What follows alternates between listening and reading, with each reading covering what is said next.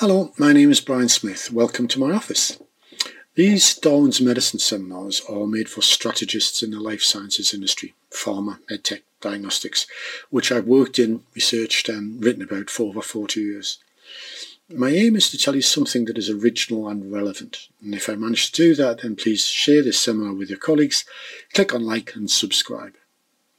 And if you want to know more about my research into the industry, then please get in touch and I'd be glad to have a virtual coffee with you. This seminar is the third in a series of four seminars in which I talk about the human factors that shape strategy. In the first, I spoke about organisational culture. In the second, I spoke about individual commitment to strategy. And in the next, I'm going to talk about individual behaviours. But today, I'm going to talk about cross functional working and strategy. More than any other industry, bringing a new medicine or medical technology to market is, and making it commercially successful needs a, a vast array of functional skills. From marketing to medical affairs, from market access to regulatory, from sales to government affairs. Commercialisation in our industry needs teams of many diverse talents. And that's why all effective firms place a premium on cross-functional working and alignment between functions. I've studied this for decades now, and what I've found will surprise you.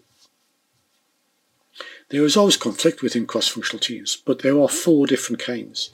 Academics call negative, destructive conflict distributive. It can be explicit, such as creating unnecessarily high compliance barriers before agreeing to help, or it can be implicit, such as with withholding important information. But there is also positive, constructive conflict that academics call integrative. Integrative conflict can be active, such as when a colleague builds on your ideas, or negative, such as when a challenge forces you to raise your game. All four kinds of conflict pervade all organisations.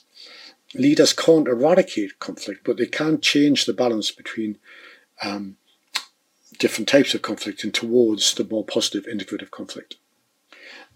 If you want your cross-functional team to have a more positive conflict and less negative conflict. It helps to understand where conflict comes from. I explain this in the supporting article, but you can think of it as a cause and effect model. What we perceive and experience shapes our feelings, and our feelings influence our behaviour, including how we conflict.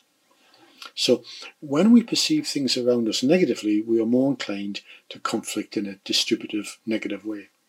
And of course, if we perceive things around us positively, we tend to conflict in a positive, integrative way. This might seem obvious to you, but it's useful in practice because it helps us to understand what experiences lead to different behaviours. In my research, I studied the antecedents of positive and negative conflict. In other words, the organisational factors that shape conflicting behaviour and tip the balance between good and bad conflict. There are seven such factors which I describe more fully in the supporting article. Some are to do with physical working arrangements, such as sharing the same office. Others are to do with management processes, such as how targets are set. Still others are cultural, such as social status of different functions. But importantly, all of these things can be managed, and that's what good companies do. They arrange the antecedents to tip the balance, reducing distributive conflict and increasing integrative conflict. They do this by pulling seven different kinds of lever that shape the antecedents and so change people's feelings and so change their behaviour. These include things like setting targets for each function that depend on other functions achieving their goals and allowing enough time for different functions to understand what their colleagues are trying to do.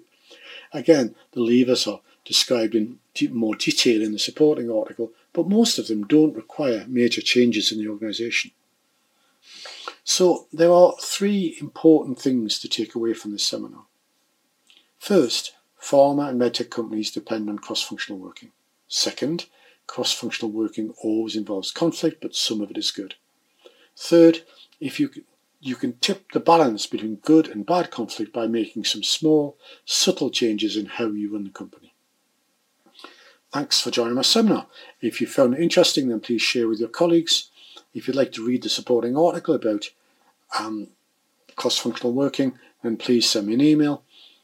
If you'd like to browse any of the 300 papers, articles, and books I've written about industry, then please look at my website in the links below.